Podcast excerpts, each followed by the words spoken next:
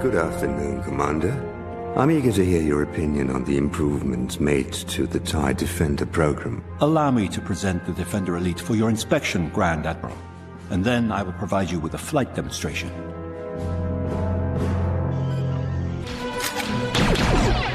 A Jedi? Here? Ezra Bridger, Capture him! secure the prototype. September 2018.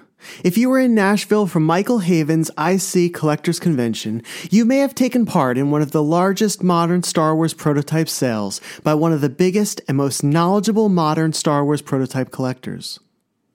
Or, like most people there, you may have been standing in the sprawling lobby of Franklin, Tennessee's Courtyard by Marriott Hotel, just past the front doors, beyond the elegant bar and table area, and into the wide open room with a non working fireplace and many, many Star Wars collectors. And were not even aware that this special moment was occurring. The night before the IC Collectors Convention, known as the 2018 ICCC, Star Wars enthusiasts of all kinds gathered in the lobby for what we call room sales. These types of sales started years, if not decades ago, but not in lobbies and conference rooms where they're typically held now. Back then, collectors staying at the same hotel for an event would bring items to trade and sell, often rare and unique pieces, and would lay everything out in their rooms and on their beds, opening their doors to let people peruse what they brought. As interest in the hobby grew, so did the impatience of the hotel's staffs. And the room sales were pulled from the rooms and floors where other guests stayed and slept, and the hotel lobby became home base for some wonderful and amazing finds, trades, and deals. Witnessing this abundance of modern Star Wars prototypes brought in by just one person at the ICCC room sales was a true rarity. There were enough containers filled with prototypes and pre production pieces that they came into the hotel on two separate luggage carts, each cart piled as high as it could hold. And there were prototypes of every kind, covering every Star Wars line produced by Kenner and Hasbro since the 1990s. There were blue Darth Vader heads marked with internal tracking numbers, black plastic C3POs, presentation boards showing conceptual designs for a toy line in its earliest stages. There were Clone Wars and Rebels figures, Force Awakens and Rogue One prototypes, 30th anniversary items, Legacy Collection characters, Power of the Force pieces, as well as displays and boxes from the prequel trilogy collectibles. There were carded figures with different bubbles and figures with different paint applications that varied from the figures you remember seeing in stores. Others had quality control tags taped to them, stating what needed to be fixed before a toy went into production. There were mock up toy boxes that showed what a Star Wars item would eventually look like when it was finally produced and shipped to stores. There was even a Saga Collection Jango Fett ship toy mock up box that said in bold letters, with really cool features. Because apparently Hasbro hadn't decided what those really cool features would be yet. And in bins, left and right, were headless, wildly colored bodies of all shapes and sizes. And there were even a few hand painted resin hard copies, which represented one of the earliest stages of a figure or vehicle. And all of this was tucked away in a hotel lobby's corner and went undetected by a majority of the people that were there that night. But for some, it was an awakening. There has been an awakening. Have you felt it? An awakening into the existence of something beyond what they formerly knew about Star Wars toys. And a few friends purchased their first prototype pieces that night. For others, among the din of the crowd and of warm conversations, the excitement of finding these early pieces for a character they love or collected, or both, was palpable. The joy of the hunt, of learning that beyond the curtain, there is more, and knowing you have a piece of the creation process that births some iconic figures, and at a fairly reasonable price too, is a wonderful feeling and an amazing experience. But wouldn't it be great to learn where this all started? Just to get a better understanding of the process for each line and how a Star Wars toy comes to be the one we know and love today. At some point in our lives, we've all stared out at the stars in the stillness of night and have asked, How did I get here? But have you ever stopped to look at what you collect to say, How did it get here? Over the next year or so, through a series called Collecting Prototypes, let's take a trip together to try to understand more about modern and vintage Star Wars prototypes dating all the way back to the Kenner toys of the 1970s and 1980s, and how the pre production process evolved to bring us today's most recent Hasbro releases. Let's work together to better understand how a toy develops from a concept into a collectible and how and why people collect prototypes and pre production pieces. This is a journey into the vast worlds of toys we grew up with and were reunited with as we became adults.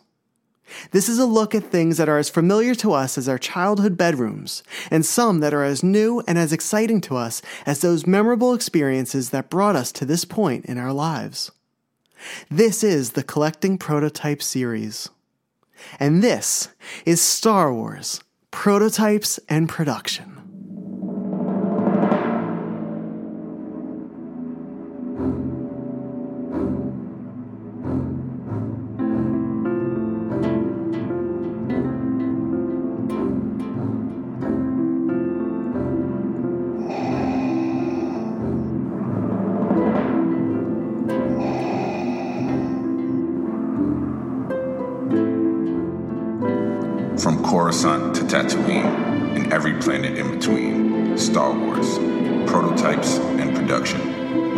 Host David Quinn. Vader. It's a trap! Yes, Master. The more you tighten your grip, Tarkin, the more star systems will slip through your fingers. I want to learn the ways of the Force and become a Jedi like my father. The Force will be with you. Always. Prototypes. We've all heard the word. Some of you may be familiar with the idea and have seen some before at toy shows or online. And hey, some of you may be prototype collectors already. But just what is a prototype? What does it represent and how did it come to be? And more importantly, how and where do you find one? Even if you already have a few prototypes in your collection, I'm guessing you may not even know about or fully understand just what you're collecting.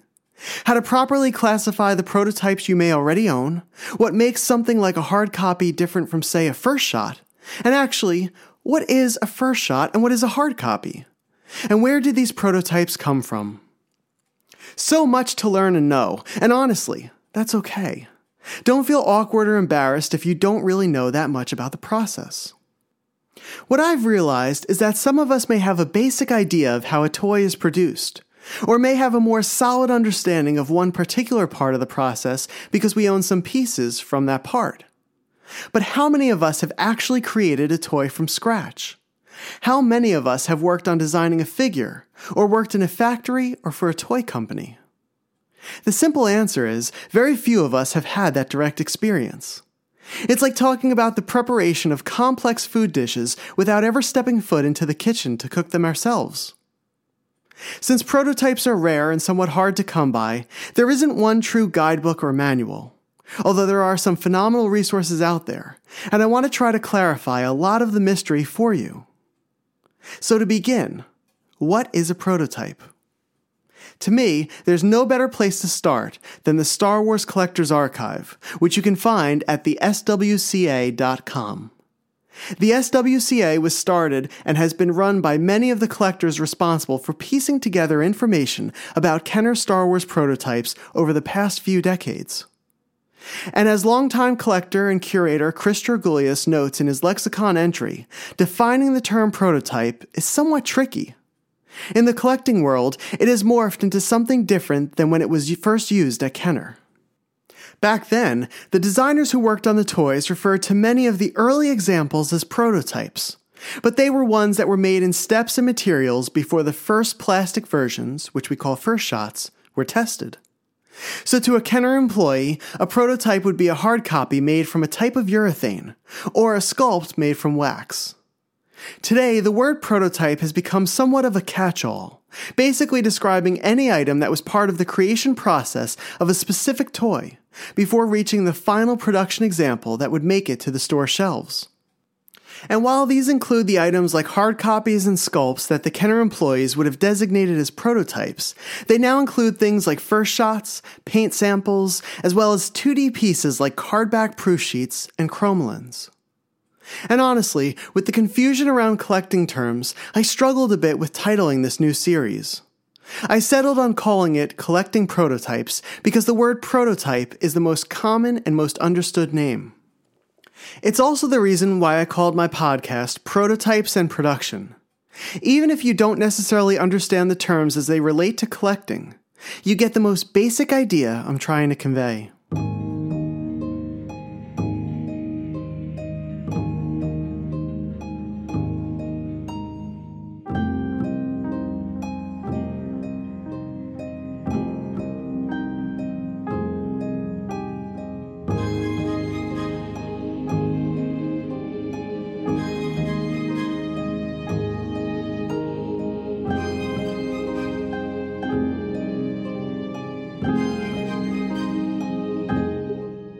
As I mentioned in the early bird episodes, I had been collecting the vintage Kenner Star Wars toys, the ones that invaded every toy store between 1977 and 1985 for years.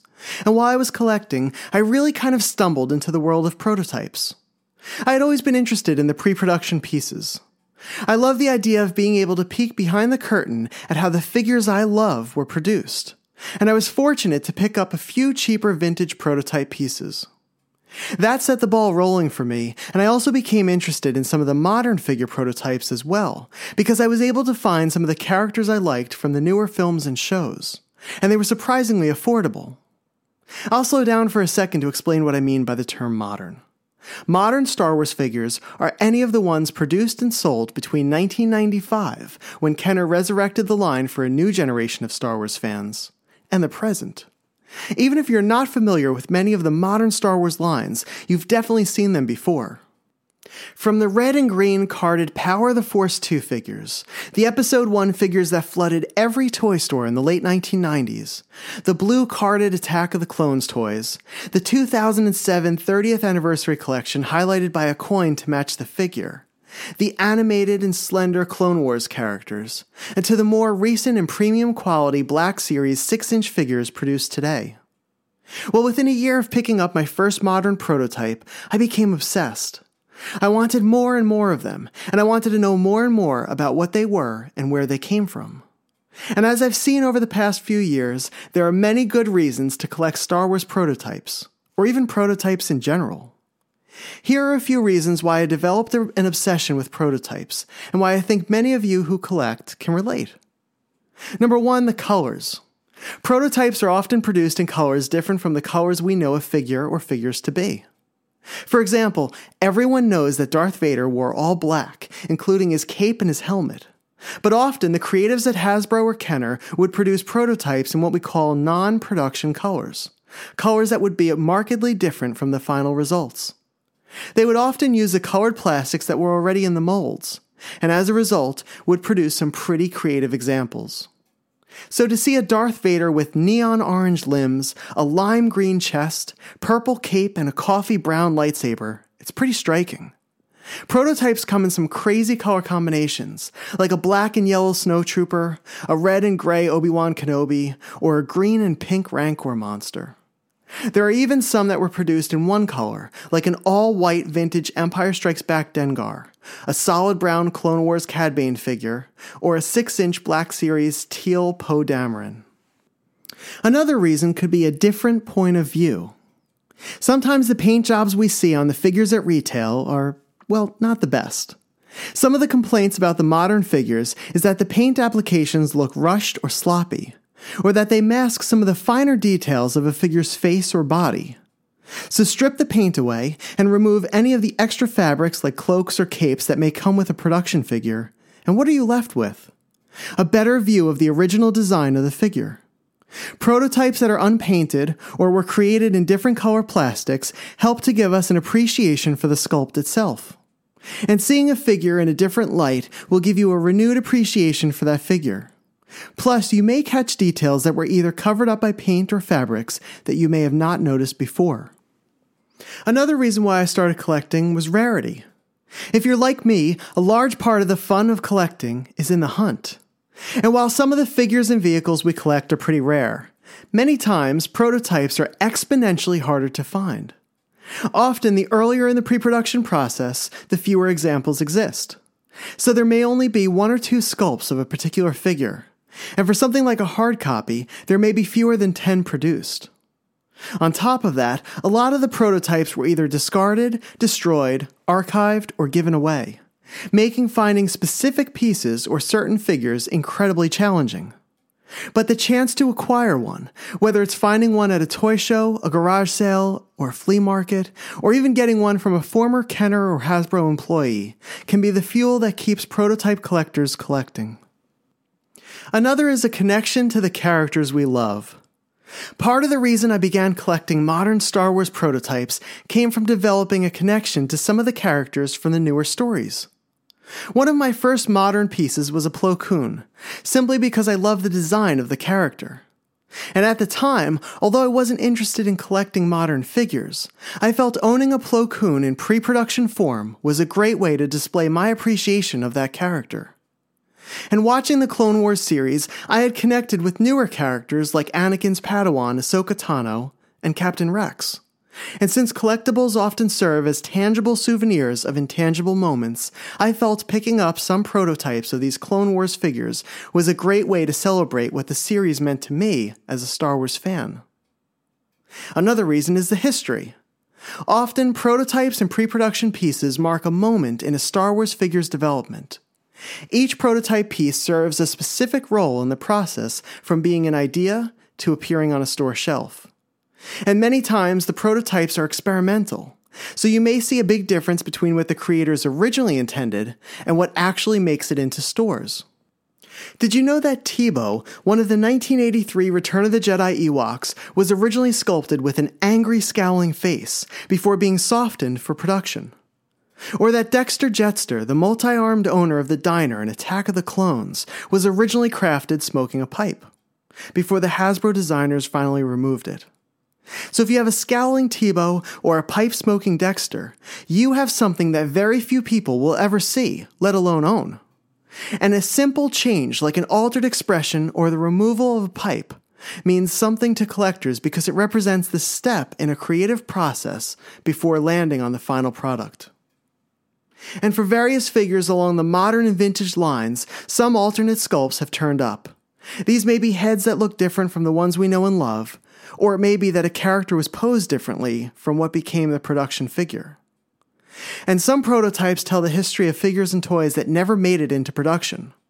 Kenner had created a prototype of Gargan, the six breasted character in Jabba's palace, but the line was cancelled before the figure ever made it any further. And there are a whole slew of figures from 1985's Droids and Ewoks line that only exist in prototype form, like Mon Julpa, Chief Chirpa, and Jessica Meade. Some, like the Ewoks cartoon series Paploo or Kneesaa, only made it to the early wax sculpting stage. During a figure's journey into creation, a prototype can serve as a mile marker on the road to production, but it can also serve as the only evidence that an idea for a particular toy ever existed. A final reason is exploring the unknown. Since the vast majority of us were not there during the creation and production of these toys, and since there is no one stop guidebook about prototypes, that story is left to the collectors and the community to put the pieces together. And there's something terribly exciting about that. Collectors have unearthed pre production pieces from the vintage and modern lines consistently, and I'm sure there have been new discoveries this month alone. And when a community comes together and shares a series of ideas, the story of Star Wars toys becomes our story as well. To put the time and effort into research and to reach out to others to share ideas and to help one another learn makes for an exciting and rewarding communal hobby. In some ways, this may be the best reason of all to collect. So, to recap, some of the reasons why I started collecting prototypes were the designs and crazy colors that give a different representation of a familiar toy, an appreciation for and connection with beloved characters, a chance to appreciate the figure or collectible in its most basic form, the excitement and thrill of the hunt for rare items, the history of the figures we love and the process behind how they came to be and the chance to share ideas and piece together the history of Star Wars figures in conversations with other collectors. And you can tell your own story in the way you collect and in the way you display your prototypes. I have some friends who seek out only the prototypes that were made in those bright, bold colors, and the focus on color is what unifies an entire display. Others focus on collecting everything of a certain character from a specific line, like the vintage Leia Hoth from Empire Strikes Back, or collecting everything of Darth Maul from 1999's Episode 1 release. Often, the display of a focus collector will be a celebration of a particular figure. Other times, the display will serve as an historical timeline of the creation of that figure, starting with the earliest iteration of the figure on the left side and ending with the production figure on the right, with all of the steps and stages in between. And yet, there are some collectors who just love a particular line, like the 1983 to 1984 Return of the Jedi run, or 2014's Rebel line, and their displays will reflect that world of figures, vehicles, and playsets in pre production form. Prototype collecting gives you freedom to collect and to display what you like, and to do it in an incredibly unique way, where the rarity of these items makes it almost impossible for two people to ever have the same collection.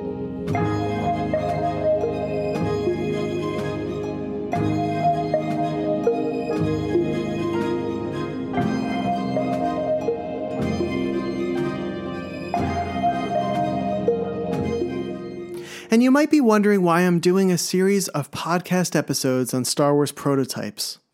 Over time, I've seen people who want to collect, but are extremely hesitant to do so because they simply don't know how, or even where to begin. And while more and more information about prototypes and collecting is coming to light every day through internet pages and in Facebook collecting groups, locating and understanding what to do with that information when taking your first steps in this hobby can be somewhat daunting and intimidating. So, my goal is to give you a clearer understanding of what prototypes are, what the pre production process is, and how you can begin to collect if it turns out to be a part of the hobby that interests you. As I've said before, I also want to bridge the gap between vintage and modern toys, so that regardless of what you collect, you may develop an appreciation for the hard work and creativity that has gone into all of the Star Wars lines throughout the past 40 years. And knowledge is power, especially in a hobby that's as fan founded and somewhat undefined as Star Wars prototypes and pre production. And like I mentioned earlier, there isn't a one stop shop, a prototype Bible that will teach you all you need to know. But there are some great resources. And the more resources you employ, and the more you read and learn and study, the more comfortable you'll be with making decisions about what to buy and how to tell the difference between a real prototype and a possible fake. Over the course of this series, I want to provide you with resources books, websites, online pages, videos, Facebook groups, and particular posts that will help you to build your knowledge about prototypes. And I know I still have so much to learn, and these resources I'll share were created by people who have been doing this a lot longer than I have, and know a lot more about prototypes than I do. And that's another reason why I wanted to do a prototype series. My mother, Obi Mom Kenobi, always said, if you want to learn something, try teaching it. It forces you to get a stronger handle on the material and to figure out the proper questions to ask, as well as the correct information to share. And I can guarantee you that I'll pose some questions to which I won't have the answers. But that's why I've asked some of my friends who collect to help. I want to fill these episodes with discussions and conversations about collecting, and I want them to serve as records not only about the prototype process, but about the collectors who take part in our wonderful hobby as well. I want you to get to know them. Ever since I've become connected to the Star Wars collecting community, I've gotten to know some incredible people, and have honestly been bowled over every day by how generous they are with their time and knowledge, the size of their hearts, and the depth of their friendships and the marks they leave on the collecting world and on my life. And I've really witnessed this in the prototype collecting community, because in order to get the most out of the experience, you really need to connect with others. And when those others turn out to be caring, creative, funny, special individuals, well, it would be a sin to miss out on the opportunity to get to know those people and to build what could be lifelong, lasting relationships that will grow beyond a shared love of toys.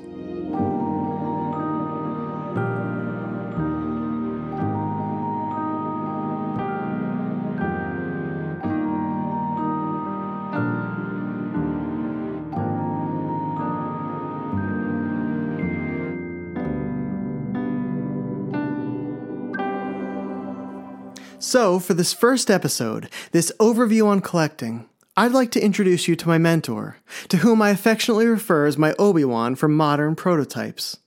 He is the one I spoke about earlier, who brought bins and bins of modern Star Wars prototypes to the room sales at the IC Collectors Convention in Nashville. Anthony Pagano, also known as Gorko Racing on the message boards and on social media, is not your average collector. He is one of the godfathers of modern Star Wars prototypes and has been collecting for over 20 years. And Anthony doesn't just collect them, but seeks to learn about the process and to record his findings in spreadsheets and lists that capture even the most minute details. And the knowledge he carries with him is incredible, and he's more than generous in sharing with other collectors, especially those who are just starting out or who are genuinely passionate about collecting. So I've asked him to do a regular segment on the podcast in which we will talk about collecting prototypes, their varied histories, his insights into the process, and how we came to acquire these unique and special pieces. Join me now for a conversation with Anthony Pagano. So, Anthony, uh, hello and welcome to Star Wars Prototypes in Production. Appreciate it. Man. It is great to be on here. I was uh, I, I, had started this episode with talking about uh, the 2018 ICCC room sales, uh, and and that was actually the first day that that we had met in person, um, which I thought was really really special. Something I had been looking forward to for a long time. Do you remember anything specific about that day? Anything about that that night, or even just you know getting there? Yeah, I mean it was a, it was a good time. I, I enjoyed it. Uh, it was probably the the the first time that I ever got a chance to bring a whole lot of uh, modern prototypes to anywhere and, and sell. I mean, I've gone to a celebration in the past, but it was it was basically what I could put in my suitcase and backpack that I could take there. So this time I I loaded up. I had I think it was like six large uh, totes full of mock-ups and samples, and then about eight small totes full of just like loose uh, Star Wars prototypes of all different different kinds. Uh, yeah, I, I had so much that uh, I actually had to go get my my dad's car, which would hold hold more. Because my, uh, my car wouldn't wouldn't wouldn't hold it to, to make the trip. yeah, then, I remember. Uh, you you had you had sent me a text message or called me and, and said, um, I'm I'm sorry, I'm going to be a little a little delayed. I, I had to go get my, my dad's Camry because uh, they they my prototypes wouldn't fit into my my truck, and I just at that point I was like, this is going to be a really amazing night. Yeah, I mean, it took us uh, two or three trips with a luggage cart to bring everything in. I think, if I remember correctly. It, it really did, and and there were three of us that were you know that were carrying this stuff. Uh, I think to my room, and then we we shuttled it uh, to the to the actual room sales to the lobby. So that was that was pretty amazing. Yeah, it was it was it was a fun time for sure. yeah. It was cool to see the uh, the uh, the the vintage guys there. You know that uh, that I've I've known from the the forums in the past and everything, and uh, from Facebook.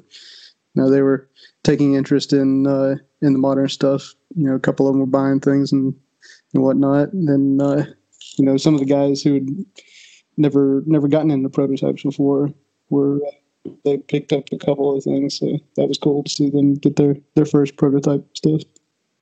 Yeah, that was a lot of fun, and I remember specifically David Kevin White, uh, who we call uh, Jimmy Two Pack or, or Sir James of the Two Pack. Uh, he um, he bought his first modern piece. Um, do you remember what that was? We bought it from you.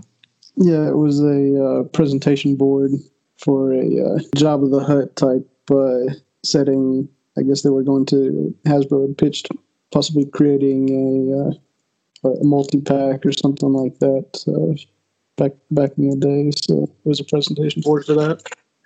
Yeah, and I remember when he bought it, he came over to me and, and he showed it to me, and he was he was so excited, you know. And he said, "I don't know what this thing fully is yet. Like he knew it was a presentation board, but he didn't know what it was for. But he was like, I'm I'm going to now take time to figure out what it is and, and to dive into it. And I think for you know a lot of people who have who have done vintage who are looking toward modern, modern is can be just as exciting as vintage and getting into that world uh, can be really exciting because a lot of it is undefined you know has has hasn't been fully explored yet too so it was just really cool to see you know our, our friends even justin haney um, i remember he bought uh, a bunch of i think they were six inch darth vader heads uh, with the tracking numbers um, Oh, yeah. from the uh, the Kylo Ren uh, San Diego Comic Con exclusive series, and I think he bought you know an Emperor or two from you as well too, and um, just and Yehuda uh, Yehuda bought uh, he bought a few pieces as well too, and and uh, I think it was one I think it was um was it a C three PO with a red head or a Darth Vader with a red head? It was uh, Darth Vader with the red red head. Yeah, and you know, again, I- I was standing kind of around where you were selling this stuff, and and I mean, you know, Yehuda at one point just kind of elbowed me, and he was like, "Isn't this awesome? Like, isn't this amazing? This this this you know this this piece with this Vader with the red head?" And, and I thought, yeah, like it's just an exciting world. Yeah, I was enjoying just getting to meet everybody. You know, that a lot of people that I only talked to on uh, on Facebook and uh, through you know old websites like Rebel Scum and everything. Getting to finally uh, meet people and put you know faces to names. So So, and you literally, I mean, just to, to give people who weren't there uh, an idea and, and people who were there a bigger perspective, um, you had literally hundreds and hundreds of prototypes with you that night. yeah, that's that's probably a fair estimate. yeah. So how did how did this all start for you? How did you get into Star Wars? Well, I mean, I've I've always liked the the movies and everything, so getting into to Star Wars wasn't really really tough. But uh, you know, I started collecting the the toys back in you know around 96, 97 time when the special editions were coming out. So I mean, I, always loved the uh, the vintage stuff, but I never had any of those. My my cousins did, so I would play with them when I go to their their house and everything. But uh, yeah, I first started collecting in the uh, the Power of the Force two uh, era. So yeah, the uh, it was a, a friend of mine actually that uh, that got me into to collecting back in uh, I was in high school, I believe, and he you know, he started buying stuff and he, he showed me and I, I thought that was pretty cool. So I, I went out and uh, you know went to, went to Walmart and got some as well. I think my first ones were a uh, a, a red carded Boba Fett and a green carded Jawa two pack. So And now you have a uh, a Boba Fett run as well too. So that that's kind of lasted the last what twenty something years. yeah, Very cool. yeah. The uh, the the the first Grail that I had, I guess, uh, the first figure that I you know tried to to, to find back then was a, an Obi Wan because I couldn't find the Power of the Force two Obi Wan. My friend or myself uh, weren't able to find him in any of the stores, and uh, went to a, a service merchandise store one night and uh, remembered seeing uh, three of them on the pegs. So I bought all three of them and.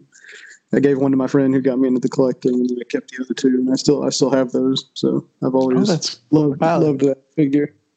yeah. And you have an Obi Wan run as well, right? Yeah, that's probably one of my, my favorite runs too. So Yeah, that's fantastic. So you so you started with those those two initial figures, and then you started. Were you collecting all of the ones that were available at the time, or were there just certain characters that you were you were collecting? yeah, I I, I jumped into it uh, pretty pretty heavy or whatever. I started buying everything, all the uh, the figures that that I could get. You know, I started getting at least one one of each, and then that became two of each, and that turned into five of each. So. Yeah, we, we tend to do that. Um, So so how did you make that transition then? What was the what was the bridge between buying those first few figures and actually getting into the modern prototypes? Well, I mean, it it it, it it it took a while to get into the modern prototypes. Um, like I said, I, I started around '96 or '97 buying the uh, the regular figures, and I, I you know, I started buying multiples of those, and then got into uh, variations. You know, the long sabers and short sabers and things like that, and then uh, different packaging variations. Uh, I, I discovered Rebel Scum and uh, PowerTheForce2.com back in the the days there, and I, I thought it was cool that all the, the different variations that were were around, and you know some of them were bringing you know big money when I'd go to uh, local flea markets and stuff like that. So I started trying to find those, and then those those got easy to find for me. So uh, then I got into I found a couple error figures on on the pegs, so I got into collecting errors. What is an error figure? So uh, find uh, you know figures that were missing paint uh, applications, and then some that were you know like miscarded or had the uh, the wrong insert in them, uh, missing a, a, lightsaber, things like that. Mm-hmm. So. So was that something that you intentionally sought out, or was that something? And this happens to a lot of us as collectors now, where you know you get one or two, and all of a sudden you know you say, "Oh, okay, I guess I'm collecting these now." You know, and you were just kind of picking them up as they as they popped up. Yeah, I found one on the pegs. I think uh, back in the day, I can't remember which one it was, but uh, I I thought it was cool, so I I started actively hunting for those because I, I knew what you know all the the figures and the the packaging variations and everything looked like. So as I would thumb through the pig, figures on the uh, the pegs, I could tell if there was something off from from one of them most of the time. So I found a lot of them on the pegs and uh, then I got you know got an eBay account and started buying some on eBay too. Sure, sure. You know, collected the airs, and then a, a friend gave me some uh, gave me a foreign figure. He went to uh, to London to visit his family. You know, one one summer, and he came back and brought me a, a tri logo figure. So I, and I started buying foreign uh, variations and everything. I got into bootlegs as well. You know, went from bootlegs, and then what what really uh, got me into it was I, I actually found uh, what I thought was just an error figure on on the pegs one night in Walmart. And it turned up out to be a uh, a mock-up prototype for uh, R2D2 from the uh, Saga collection. So, Wait, so you found you found a mock-up for an R2D2 from the Saga collection at a Walmart? Yeah, just just it, on the pegs. Yeah, it was actually the Midnight Madness for the, uh, the Saga collection figures. So, uh, you know, Walmart, I, I, was standing in there from about 11 p.m., you know, watching them hang all the, the figures on the, the pegs after they opened the cases of them. And I, I knew that there were, uh, I guess from the early reports, that there were some, some variations where people found inserts in the, uh, in the packaging so I, I, got all the ones that had the inserts, and then I got all the ones that didn't have the inserts. And then I found this R2D2, and it had a, a different insert than all the others. So I thought it was was strange at first, so I bought it. And then uh, you know, several years later, actually, I, I, found out that it was a, uh, a mock-up. wow. Oh my gosh! And were there were there differences uh, on the the character itself, on the figure itself? Yeah, the uh, the the figure at, it had a couple paint uh, differences, but it came with these two uh, centipede looking bugs, and mm-hmm. the ones with uh, on the mock-up they were painted red, had uh, red paint on them. Where the pro the uh, production figure doesn't have that red paint, but uh, on the card back you can see the the millipedes or whatever they are. They had the the red paint, but on I also noticed on this this mock-up one when I flipped the card over, again, I didn't even notice it uh, for probably a year or two. The uh, the back of the card, it was a, a, Super Battle Droid card back that it was on. So it had this oh, interesting. unique insert, you know, the the painted millipedes, and it was on a Super Battle Droid card back. well, that's fantastic. Yeah, fantastic. So that that would be your first prototype piece then. Yeah, I've still got that one in my uh, in my room here today. And then where did you go from there? Uh, from there, you know, once I finally figured out that it was a mock-up, I, I, I'd, I'd seen them before on, on eBay and places like that. So I, I think I, I purchased, uh, well, behind the uh, Power of the Force 2 had a, a sister website that had, uh, it, it dealt with prototypes things. It was called behindthetoys.com. Mm-hmm. So I checked on behind the toys uh, pretty often as well, and you know, I saw somebody selling a, a, couple prototypes on there, so I bought a few first shots from them. So it, it just blossomed from from there, and anything that I, I thought was cool, I, I tried to pick up. And was was Power of the Force two the the site was was that essentially uh, Rebel Scum, but for modern collecting? Um, yeah, I mean, Rebel Scum had its modern section, and it was it was pretty good as well. But PowerTheForce2.com it, it dealt mainly with the Power of the Force two line. Uh, they started, you know, uh, getting into the other lines as well. But I mainly went there for the Power of the Force two stuff because I collected the variations and errors. There were a lot of really, uh, uh, you know, really not knowledgeable collectors on there that had tons of uh, variations and errors and uh, things like that, and they just, you know, knew so much about it. I, I kind of found my home on there and uh, like like talking with those guys.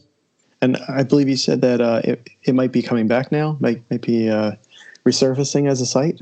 Yeah, there's a. Uh, I'm I'm still friends with the uh, the I guess the the owner of the original site, and you know, we've been trying to to get him to uh, to to bring it back for years and years. And he he says he's got all the uh, you know the archives of of everything you know, that he had backed up, and I think well, one or two of the members tried to actually buy the archives from him to uh, to at least put them back on the uh, on the net for just to you know share that information with people. But uh, yeah, it was you know a couple days ago, maybe a week or two. He uh, he posted that uh, that the the website was coming back. He had he was working with a, a web developer right now to to bring it back. That and behind the toys, so that should be great these groups, these collecting groups, they wind up turning into this this amazing vault of knowledge uh, where you might not see this information otherwise. Uh, so to get something like Power of the Force two and um, Behind the Toys back would would be absolutely incredible. I mean, that would be great for the hobby. Oh yeah. Especially as more people are getting into uh, Power of the Force two and and modern uh, prototypes now. Yeah, definitely.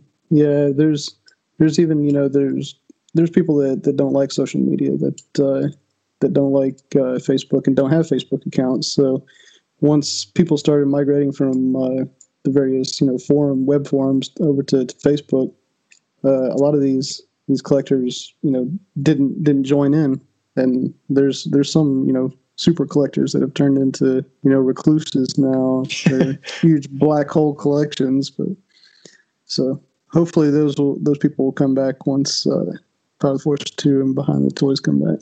Yeah, uh, it's really amazing how much stuff is out there. Um, you know, and I, I, think a lot of times we see that tip of the iceberg, but we really don't get to see just how many pieces, how many different types of pieces uh, for all the different lines are are actually available or were available at the time. Oh yeah, it's it's amazing.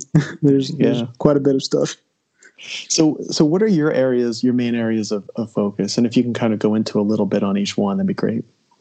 Uh, so my my main focus areas are the, the Power of the Force two, uh, basically the the entire line of uh, Power of the Force two figures. So, mm-hmm. but uh, mainly the uh, or especially the the first twelve figures from that were released in 1995. I really like uh, getting prototypes for those and have a, a, pretty decent run of those going so far. So then, but, uh, but, you wouldn't say no to you wouldn't say no to one, you know, from '99 or 2000, correct? Oh no, I'm like I said, the uh, I'm going after the anything in the that entire line of Power of the Force two. So okay, and I think there's you know something like 150 or or more figures in that in that. So I've got uh, uh, I guess a lot of stuff to, to go after.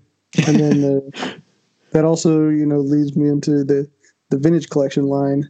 I've got a, you know, uh, I love the, the sculpts for those, and there's a lot of original trilogy collector or, or uh, original trilogy figures in that.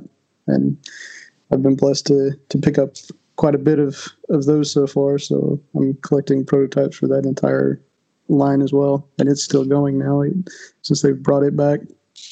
So when you say original trilogy, I mean, uh, sorry, vintage uh, collection, uh, yep. you're you're talking about the ones that the, the line that began in about 2010. Is that correct?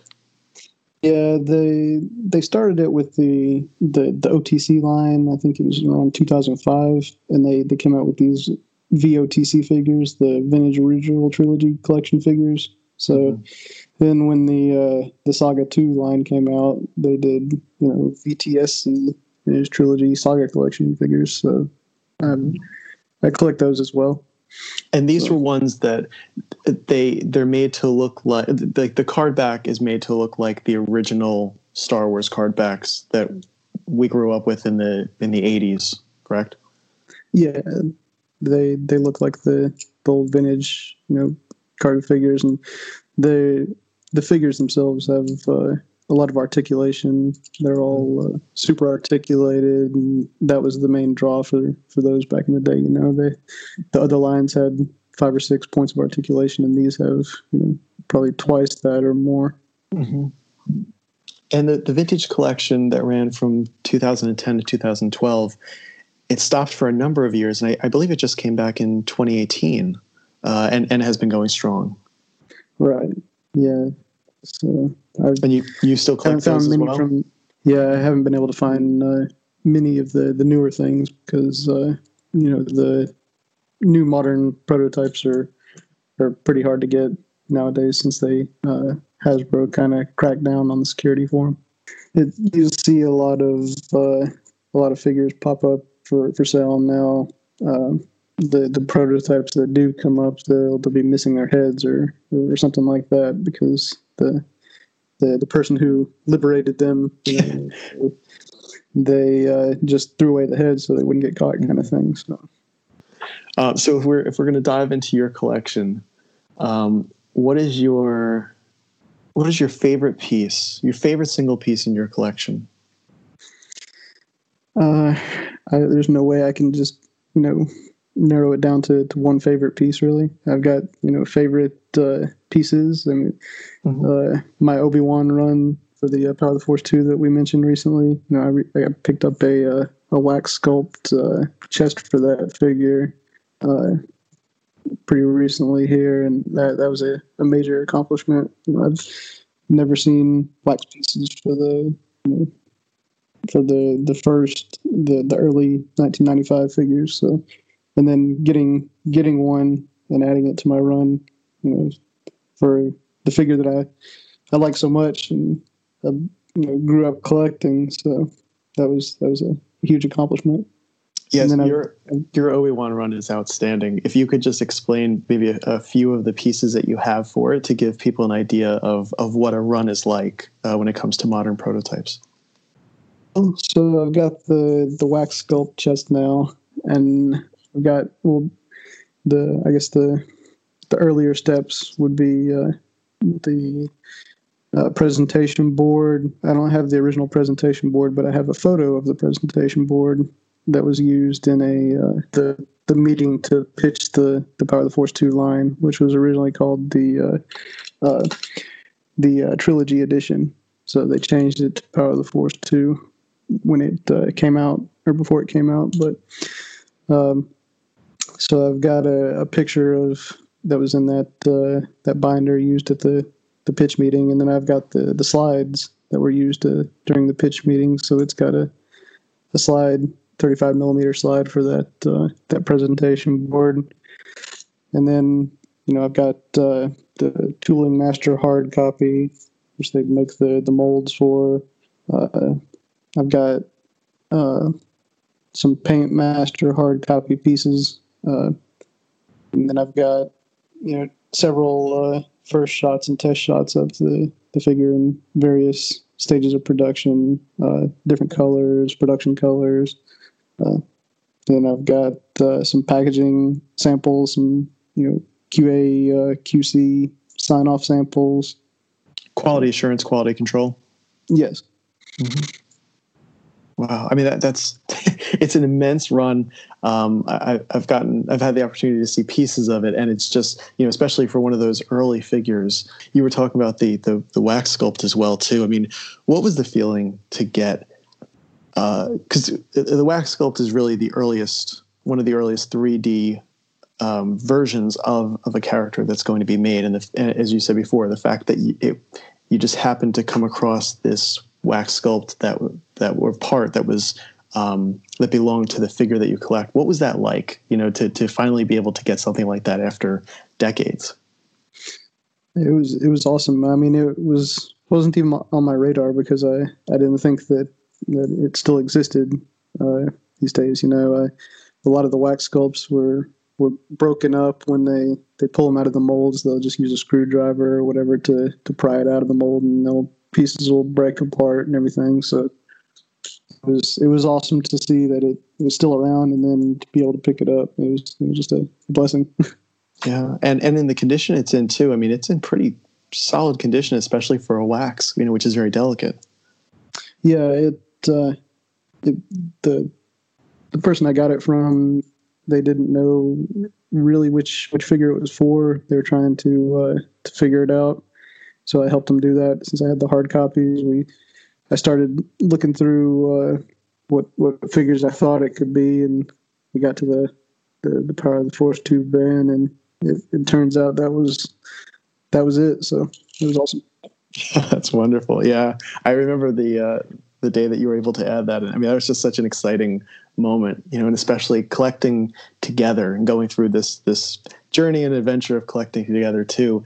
Um, it's it's so much fun to celebrate the wins of of your friends, you know, and and to, know, you know, the time that you put into not only learning about this stuff and hunting down the stuff, but also uh, educating others and working, you know, to to help others um, with their collections. I mean, you know, just just to to have a moment like that where you get this pinnacle piece, um, I'll never forget uh, 2020. You know, uh, or I'll, I'll always point to that uh, as one of the the highlights of collecting for 2020. Oh yeah, definitely. I mean, I, I, I enjoy getting pieces from my my collection, but you know, like you said, you know, I, I enjoy also when when I'm able to help other people get stuff for for their you know focuses or their their runs that they've got. It's it's it's, it's good feelings. So yeah, yeah, it's always exciting. Uh, yeah, yeah. Were there any other pieces uh, that you would list among some of your favorites um, from some of the other lines, maybe even some of the more recent lines that you collect? Uh, yeah, um, there's I've got a a three up hard copy for it, what what was a an unproduced uh, mini tank uh, accessory from a KB Toys exclusive, or what would have been a KB Toys exclusive. It had uh, UM nine and a little miniature uh, droid tank. So I, I, purchased it, you know, without knowing what it was. Uh, just had a, a, like one or two photos of it and a, uh, a bad description it was it was real cheap when I when I bought it, so I, I figured I'd go ahead and buy it. And uh, when it arrived, it was a, a hard copy. It was you know real heavy and comes apart in, in two places. And I researched it, trying to figure out what it was, and I was able to figure you know place it that it was that unproduced tank from that uh, that that canceled set. Yeah, I've mentioned my my vintage collection run, and uh, I've got a a nice rocket uh, the rocket firing Boba Fett mail away. I've got a uh, a loose uh, paint sample of it, and now I've got a uh, a carded sample of it as well. And uh, I've got several several different mock-ups and uh, a really nice run of the the Tauntaun, you know, creature, and I've got a, a, pretty good run of Dengar from that uh, vintage collection line going. There's a unproduced head uh, Wedge Antilles that I've got a, a nice carded sample of that. And then I've got probably my, my favorite one is a, uh, a Boba Fett three pack uh, from it. Uh, it's the, the villain set, kind of like the, the vintage ones in that same style. So it's got a Tusken Raider, a Boba Fett, and a Snaggletooth. And it was actually used by Hasbro uh, at San Diego Comic Con and uh, Celebration Six. It was their display piece that they they had in their their cabinets. was how, did, how did you know that? How did you know that it was uh, used specifically for that?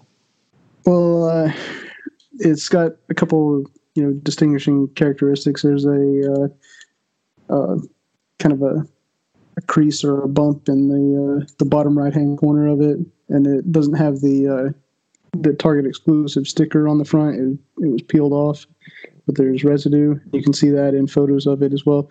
But the biggest thing was that uh, security tracking number that I mentioned before. You know, luckily uh, you can use those to, to verify pieces like that. So they only use a security tracking number, you know, one time on each each each piece. So uh, this one has the the same number that the one in the display cabinets that both of those uh, shows had. So I was able to to pinpoint it that way. And you matched it up using photos that you found on the web from yeah. Toy Fair. I mean, from was it Toy Fair? It was uh, Comic Con, San Diego Comic-Con, okay. Con, and then Celebration Six in Orlando. Mm-hmm. Oh, very cool. Yeah. Are there any pieces that you either regret giving up, or were there any that you missed out on um, that you had the chance to buy and just either weren't able to or, or didn't at the time? And uh, any any big regrets? Yeah, I've got uh, several of them, of course. You know, I've been doing this for, you know, collecting prototype, modern prototypes for like 20 years now. So, uh, some of the, the notable ones, I guess, would be a uh, there was a the modern vintage collection rocket firing Boba Fett mail away. There was a Paintmaster hard copy that popped up for sale, and uh, I was negotiating a deal with the uh, the seller, and somebody hit the buy it now on it, so I missed out on that one. You know, I I had a Power of the Force two, uh, the Luke Tatooine from 1995, the original, uh, one of the first 12 from 95. Uh, I had a an unproduced chest hard copy of that. I, I sold that off, and I, I've been trying to buy it back. Uh, tried to buy it back from the the guy I sold it to, and you know now that I've got this run, but uh, haven't, hadn't had any luck doing that. And then I've missed out on the ones that have that have popped up for sale since then. I've I had some vintage blueprints for uh, I guess some of my uh, only like vintage uh, prototype items. I had some some blueprints for some accessories, and I, I sold those off and traded them off for, for way too cheap. but uh, I had a uh, a, a CommTech version two. It was a uh, an unproduced CommTech uh, uh, CommTech line, you know, from the episode one uh, series. Uh, I had a it was a mock up of the old Obi Wan. It was a, a one of a kind piece. There was only one that's been ever found, and it has a hard copy packaged in it. And you know, it took years to track it down. Uh, we, you know, everybody thought it was lost to time. It popped up for sale, or it popped up in a uh, in a photo in a uh, a Japanese clothing store window. After you know, probably uh, five or six years of nobody knowing where it was after it sold on eBay originally and then about 10 years after that you know i tried tried to uh, contact the store and find out who owned it and everything and didn't have any luck with it and then you know luckily i was able to to get in get in touch with uh, the the owner of it eventually and was able to buy it so but i That's great. i passed it on to uh, another collector who's got a, a great contact uh, CommTech version to uh, you know run so yeah, I'm. I hated to see it go, but you know, I, it belongs in his collection. So I I bet you the person who owns that now, uh, who's added it to his CommTech run, is very happy uh, with that decision.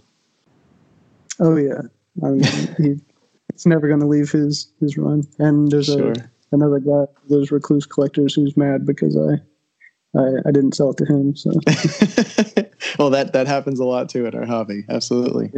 Is there a certain piece that you'd like to own one day, if you're able to? wh- Whether whether we know it's out there or not, is there is there anything that you would like to add? Uh, yeah, I mean, there's plenty of stuff. There's not really just one. Uh, that unproduced chest uh, Luke that I mentioned, I'd like to find the, the painted hard copy for it and, you know, own, own that. Uh, I'd like a, a metal mold. I've got a uh, kind of a goal to have at least one example of every step in the production process.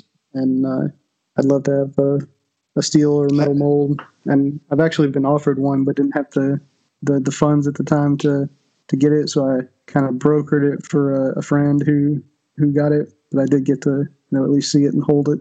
So most of my sources usually laugh when I, when I ask for a, uh, a, a metal mold. Yeah, I can imagine the shipping on that has to be absurd. Yeah, the that's what they say. The you know the the the one guy you know said he could get me one for maybe like ten grand, but uh, he said the shipping would be crazy. And then you know when I told him okay, I'll I'll try and you know work work with him on it. He he you know kind of fell silent after that. I even had a uh, got a friend who's a pilot who who travels out you know to China. He he was willing to go and you know pick up the the mold and and fly it back. wow! But uh, yeah, there's a couple other things. You know, like there's a I know there's a concept uh, ATST. I've got to focus on the ATST vehicle. There was a, a rocket firing one. I've got a picture of it, but uh, I'd like to find that. You've been doing this now for, for over 20 years. What what keeps you in the hobby? Um, why why do you keep collecting and and uh, and is it still as exciting for you as it was when you first started? Yeah, I mean it's still still exciting. The the production process has, has changed, so um, I mean, I've got that goal of trying to find an example of everything, you know, from each each step in the process. So now I've got more steps to add, you know, pieces from. Sure. And uh, let's see. So I mean, you know, I I just enjoy, you know, learning about the the pre production process. So it's it, it's fun. I I'll, I'll I'll continue to uh, to do it as long as you know, as long as it's still enjoyable. So so what's it like? What's it like to be a mentor uh, to to others in in our hobby? I mean, uh, I don't really think of it as being a, a mentor. You know, it's just more uh, developing you know friendships with everybody and sharing something I'm passionate about. So yeah, I still remember our our, our first phone call. was, uh, chatting with you, I was I was at, at work. I took a a, a, a break, I guess, an, an air break to go outside, and I was talking with you on the phone out in the uh, the summer Alabama heat, heat and humidity for about thirty minutes. So yeah, I mean, was, yeah. I did, you know, I, I I guess I enjoy corrupting uh, corrupting people. So. oh, you've done a good job so far yeah, but no, but but I mean, yeah, like, I, mean, I, I know you don't think of it as as mentoring, right? And it's not. It's not like, oh, I'm I'm part of the you know modern Star Wars prototype mentoring program, but but you you have and you've done it. You've really not done it as a mentor, but you've done it as a friend. But um, you know, but I, a, a lot of people come to you. You know, they come to you with questions. They come to you for advice and everything like that. And and you know in a way it's it's a blessing because you you're in a position to help others you know and i think that's really my question like what's it been like to help others you know where, where you you have this knowledge you have um, this this interest and this love and what's it like to share that love and knowledge you know with others and and to help to to see them flourish i mean it's it like i said i enjoy I enjoy corrupting, you know, corrupting younglings. I guess it is, but it's sure. It's I I mean, I, I, I get enjoyment from it. Uh, I would I would say you know, you know there's you know during the whole COVID nineteen stuff, there's been a lot of great Zoom meetings you know that uh, people have been doing, and uh, you know I've learned a lot from from being on some of those, and uh, hopefully been able to you know pass some of that information on to other people. I, I just enjoy uh, educating everybody, you know, and you know learning more about it myself. So before we go, is there is there a, a, solid piece of advice that you can give to somebody who collects prototypes, or uh, someone who is is maybe just beginning, the, you know, down down this path of corruption? Uh, is there is there any advice that you could give to someone? Uh, you know, my my my advice would be just to read as much as you can, educate yourself on on the the different uh, steps in the process, and uh, just about all this this stuff. There's there's a wealth of information out there, like we've talked about. You know, lots of great Facebook pages and uh, websites with info. Uh, you can still get to uh, you know behind the toys and power of the force too. You can get to sections of it from like archive, you know, website archive uh, places, and uh, hopefully when it comes back here soon, you'll be able to find all that information there. And you know, my buddy's got a a, a really good site, uh, prototypearchives.com. Uh, it's a great one. You got a lot of information on the, the process and a lot of a lot of cool pictures and uh, a lot of good information for the uh, unproduced type stuff. And then just make friends and uh, learn as much as you can. Ask ask questions if you have any. That'd be my advice.